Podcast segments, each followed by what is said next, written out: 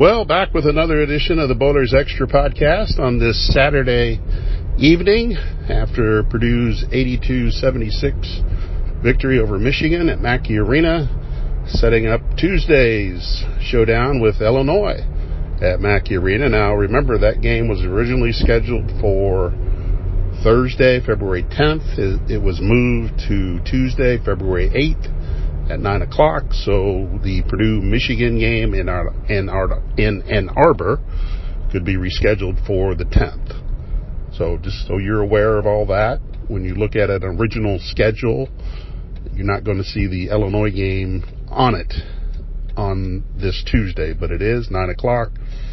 Uh, ESPN, uh, Purdue Radio Network will have it. Illinois leads the league at 10 and 2. Purdue's right behind at 9 and 3. Uh, I think uh, Wisconsin is nine and three now, and uh, Michigan State is eight and three after Michigan State lost to Rutgers. Wisconsin beat Penn State uh, tonight, but uh, the big game for Purdue beating Michigan. Uh, it's a game they led basically from start to finish. Uh, Michigan got close in the second half, got close in the first half after Purdue had gotten out to a 12 point lead. Um, and, you know, Michigan got close in the second half again. Came out on a hot run to start, but, you know, Purdue kept having answers, and those answers came from Jaden Ivey. I mean, Jaden, I, think Jaden Ivey played his best overall offensive game of his career at Purdue. And I, am saying that because, and even though he did not hit a three pointer, I think he was over 6. This is the Jaden Ivey, I think, that Purdue needs to win a championship and go deep in the NCAA tournament. For whatever reason, he was able to get inside Michigan's defense today, carve them up, whether they played zone, whether they played man, whether they switched during the possession. He found the openings and he got to the rim or he got in the paint and he got in the line and he got, he got in the lane and did his business. Uh, most of the times he scored. All eight of his field goals came in the paint. I think there were three dunks. Um, but everything everything he hit was in the paint, and I, I just think that creates so much for this Purdue offense because once he get in, once he gets in the lane and he is in control, he's able to decide what to do at that point. Is he going to the rim? Is he going to dump it off to a big? Is he going to give it out to a shooter? And, you know, we saw that in the first half where he got he got it out to Gillis, who hit a couple threes. And then the second half he he, he got it into the, the, the post players. Uh, he finished with seven assists and six rebounds. I, I, I know it was far off, but I thought, hmm, you know, I, at one point I was thinking maybe he could have he could get a triple double because he rebounds so he rebounds the ball so well uh, on the defensive end that he becomes, you know, the point guard. He triggers that transition. And people have complained to me about Purdue doesn't have a point guard. Their point guard play play stinks. It's this. It's that. And I've tried to explain to them. It's like they have a point guard. His name is Jaden Ivey, and he's their transition point guard. Now, Eric Hunter is more their traditional point guard. Isaiah Thompson is more the traditional point guard, but you have that point guard there. You know, the question is then, well, why doesn't he do it all the time? Well, because that's not what Purdue needs from him in the half court. You know, they need they need him to be uh, the playmaker in the half court uh, and feeding off other people. Where when he's in transition, transition, he can be the playmaker, but he also can be the facilitator. Uh, you know, Purdue needs him to score, and he's been doing that very well lately. Um, but I, I, I think he had his best offensive game of his Purdue career uh, today. And I know the numbers don't. I think he finished eight of 16 from the field. Uh, he was 0 6 from three. Um, so he would have been eight of 10 inside the inside the arc. But it was the rebounds. It was the triggering of the transition. It was the seven assists. As I said, the six rebounds, the one steal that led to you know, the coast to coast or I don't know if the steal led to coast to coast, but uh, rebound maybe led to coast to coast. But from an offensive standpoint, I just thought he was. I thought he was at his best, and I think he's been at his best here recently. I think the Minnesota game, he was at his, he was he was playing at a high level, um, and he's he's fully recovered. Ohio State game, he, he did. Now, he, was he great defensively? No, but uh, we we know that that's the case with this team. But you know, Jaden Ivey, uh, you know, I thought really he raised his level, and I think it brought everybody else with him. And you know, Trevion Williams got going. Uh, he's been in a bit of a slump. Uh, you know, the three pointer was really big, um, but he was able to finish down low.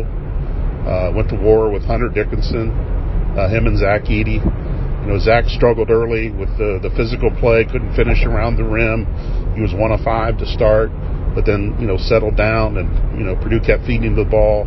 You know, he got some dunks. Uh, he got going that way. Um, and then when you look at the line of Williams and Edey, you know, 32 and 17. Dickinson had 28 points. Uh, so Purdue's two bigs, you know, outdueled Dickinson.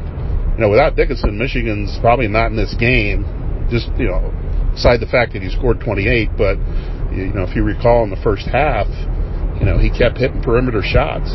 You know, he was not getting his points in the lane in the first half. He was getting them outside. He hit a couple threes. Probably should have had another three. Um, you know, I think his foot was on the line, uh, but he kept them in the game until some of their other guys got going. And you know, and that was a team that kept coming back on Purdue. You know, Purdue had a 12 point lead early. You know, they kept coming back. Uh, you know, start the second half, they were five for five from the field. Would have been seven for seven if not for Mason Gillis uh, stepping up and taking two charges in the uh, before the first media timeout. Um, but Purdue just kept answering. Ivey kept answering. Others kept answering. And, you know, Sasha Stefanovic had a couple points in the paint. You know, reverse layup here and there.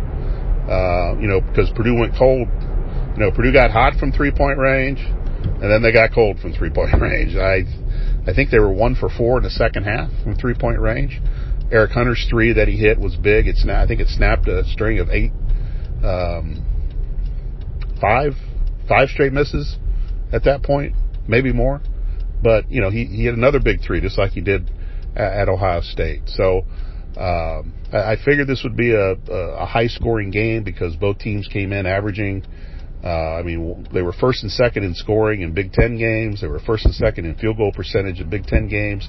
Knowing how Purdue has not been uh, a great defensive team this year, uh, that I, I, you know, I thought Purdue really had to had to step up and, and score some points today. And this is the team that's capable of doing this. Matt Painter recruited this team to score. He recruited scorers. He recruited people that can put the ball in the basket. And and as you know, the that has sacrificed some of their defense because the players that they have, most of them are in tune um, offensively. They're not really in tune defensively. They understand the importance of it. They they play it. They they do. I mean, Trevion had four steals today, so he was active with his hands again. Um, but you know, as you know, they don't have that alpha dog on defense that other Purdue teams have had, and they're not going to have an alpha dog on defense. But this, you know, this is who they are. They're they're 20 and three. They're nine and three in the Big Ten. They've won their games because they've been able to, to, to play well enough offensively in those games. And when when they do struggle offensively, they you know that that is the question moving forward with this team is when they when they are going when they struggle offensively, when multiple people struggle offensively, you know, can they win? You know, three games they haven't reached 70 points, they've lost. Every other game they scored over 70 and won. Uh, it's not a it's not an automatic thing. Uh, it just doesn't happen. But uh, that's the trend line for Purdue right now. And again, this is who they are. This is who they're going to be.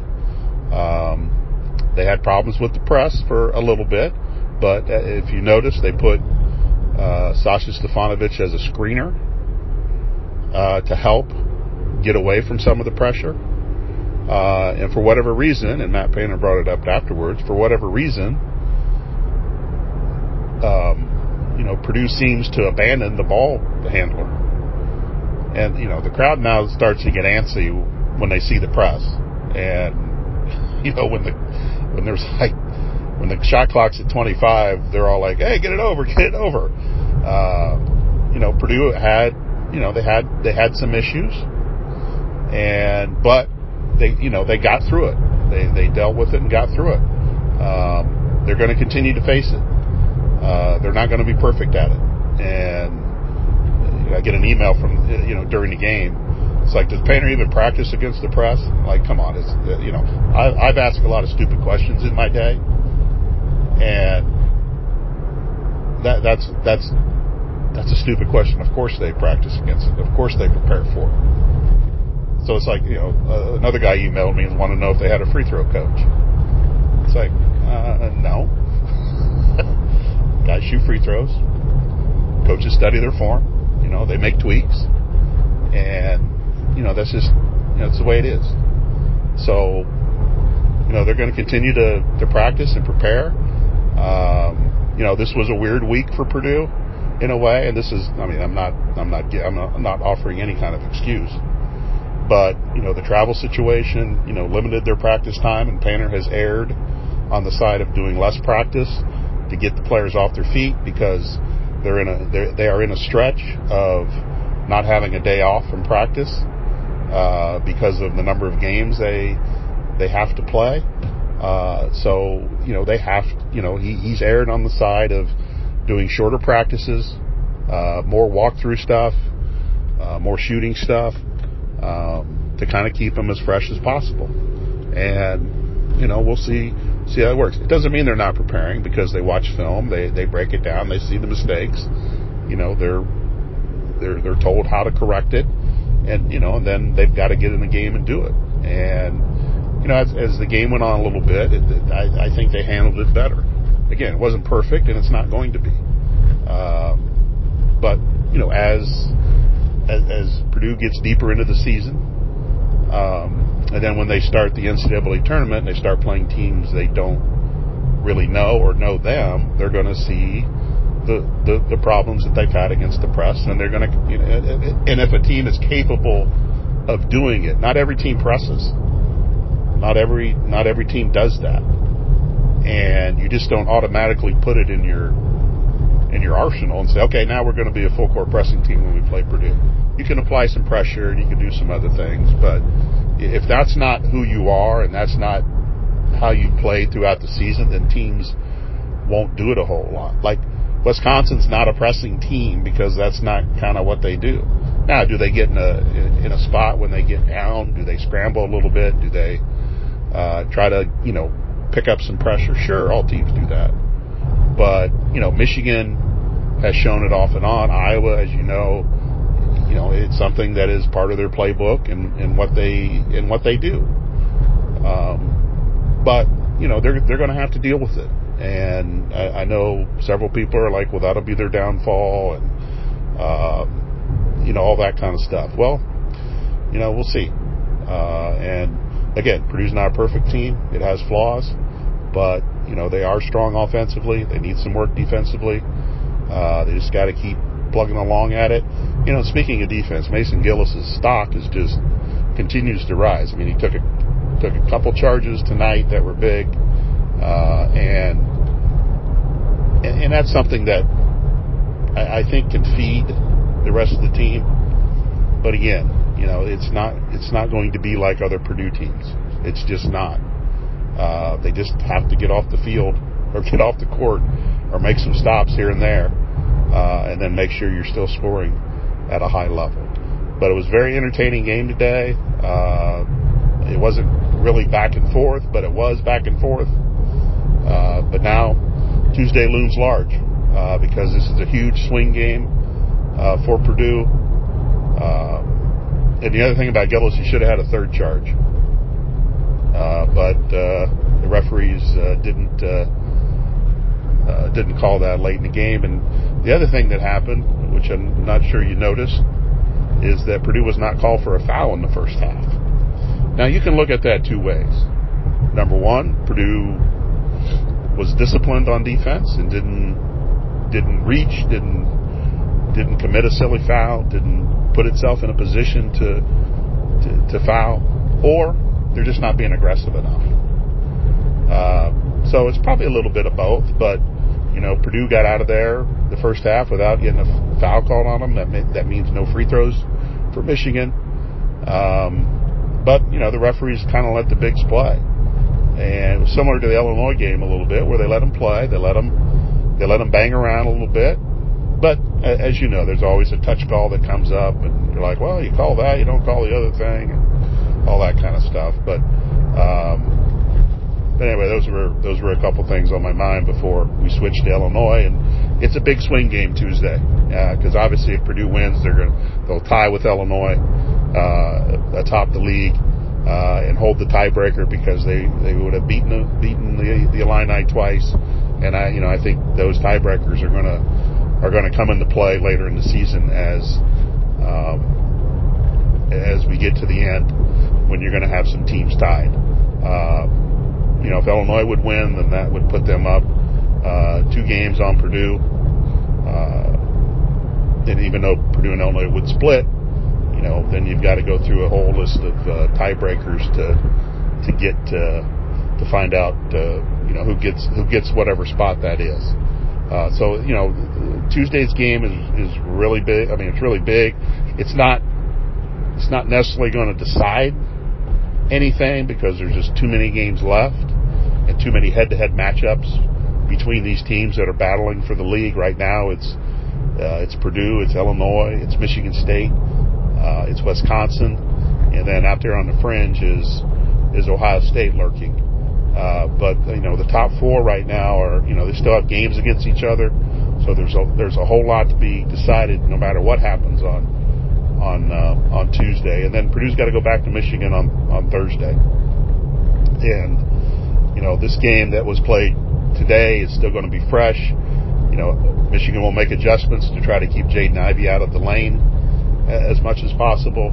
Uh, and it's going to be a different situation because Purdue's going to play on the road, and Michigan's going to be more tuned in. They're going to be, you know, it's going to be fresh for them, and they're going to be looking to to make those kind of uh, adjustments and and get back. But you know they have a game Tuesday uh, against Penn State, just like Purdue has to play Illinois. And as you start looking at the Illinois game, obviously you want to get you, you want to try to get Kofi Cockburn in foul trouble, but you know that happened the last time. But uh, their other guys kind of stepped up, and although Purdue did build a lead in the first half and and went into the locker room and you know was was kind of in control for most of the second half. Illinois came back. Uh, you know, Cockburn didn't play as many minutes as you would expect in a game like that. You know, but Zach and Trevion, you know, really held their own. Uh, Purdue got good contributions from everybody else.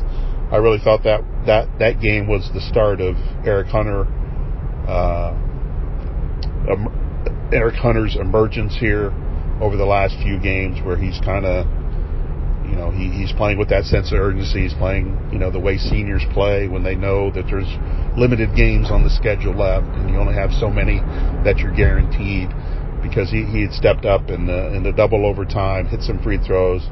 Uh, if you remember, scored a couple big baskets on passes from Trevion, cut through the lane. Uh, but Purdue's going to have to uh, really deny their three-point shooters. Uh, they they hosted up a whole bunch of them uh, in that game. Uh, and they kept coming up with the big ones. And Curbelo wasn't supposed to play that game, but did, and ended up with 20 points. So I think Purdue will be more in tune to what he's doing. Uh, but obviously, you've got to slow down Cockburn. Uh, he had a monster game earlier in the week against Wisconsin. Uh, he got Trayce Jackson Davis in foul trouble early today uh, in their win at Indiana. Um, so it's it's going to be a it's going to be a battle of who can get which player in foul trouble, who can stay on the floor the longest, uh, and you know both teams are gonna gonna need to get some shots from the perimeter. Uh, but you know a guy like Jaden Ivey can be the difference in a in a game like that uh, because of his skill set and the way he's playing right now, Pay, playing at a much slower pace, uh, using his dribble drives to kind of figure out what the defense is doing. Uh, and you know I would expect to him to continue, and we'll see what Illinois does with him defensively. Um, so, anytime you double Purdue nowadays, any player on Purdue, there's always a weapon out there, and you've really got to be conscious of that. Uh, you're better off just going one on one, or you're better off getting the ball out of Ivey's hands, or getting it out of Edey's hands, or getting it out of Trevion's hands. Um, because you know they just they have guys that can that can shoot and score. Purdue will be at home, and Mackey will be alive again and rocking, and uh, it should be a great environment. Should be the first of or the, the second or third of many great games that are going to be coming up here to end the uh, in the regular season uh, as uh, we get closer to to the end. You know, I, I think I said um, on the last podcast that the stretch is a defining stretch for Purdue, and I'm I'm sticking with it because if somehow Purdue can get out of this three game stretch, playing Michigan's twice and Illinois, um, get three and zero. Oh, you know, I really think that sets them up to go win the Big Ten as you get through the rest of the season. Yeah, they've got games against Maryland. They've got games against Northwestern. They've got Rutgers at home. Uh, but, you, you, know, they still have to go to Michigan State. Uh, they still have to go to Wisconsin. You know, that in itself, and they close with Indiana. Those, that three game, you know, is, is, is a define, would be the ultimate defining stretch because those are the last three games. But if Purdue can get 3 and 0 out of this stretch, and, and they get to 11 and 3, I really think that sets them up to to close this thing out. Um, I, I think they would be in really good position to do that. Doesn't mean they win it outright, uh, but I, I do think it puts them in a great position to to close this thing out. If you go two and one, um, you're still there. One and two probably probably takes you out a little bit. Uh, then you've got a lot of work to do, and you need some help, and you'd have to really, you know, those those games at the, those last three games at the end then become must wins if you want to win the title. Uh, but a, a lot of things can change. A lot of things can shake out differently. You know, once we think we all know something, something else happens. Like you know, Wisconsin barely beats Penn State tonight, 51 to 49, at home. So Mike Shrewsberry's team almost did Purdue a favor. Uh, so it's a you know, it's been a it's been a exciting Big Ten season up to this point. There's a lot more to go. I think Purdue is still in a great position. I you know I you know really th- I really think that um, they're starting to hit their stride a little bit. And yes, they can be better in a lot of areas. Um, they'll need to be better in some other areas, but um, you know I just think they're they're playing well right now, and they're doing the things they need to do to win games, and that's that's kind of what you want, right? So, anyway, we appreciate you stopping by. Uh, not sure what I really covered tonight other than a bunch of rambling, but uh, we appreciate you tuning in to the podcast and uh, uh as I drive on these snowy roads uh, back home. Um, so, anyway, again, you know, Tuesday night, 9 o'clock is the uh, is the showdown game, and we'll see where uh, Purdue and Illinois stand after that. Again, thanks for stopping by. Questions, comments, feel free to, to reach out. Uh, we'll try to, to answer your questions as best as possible. All right. Well, then, uh, thank again. Thanks for stopping by, and have a good day, and have a good weekend.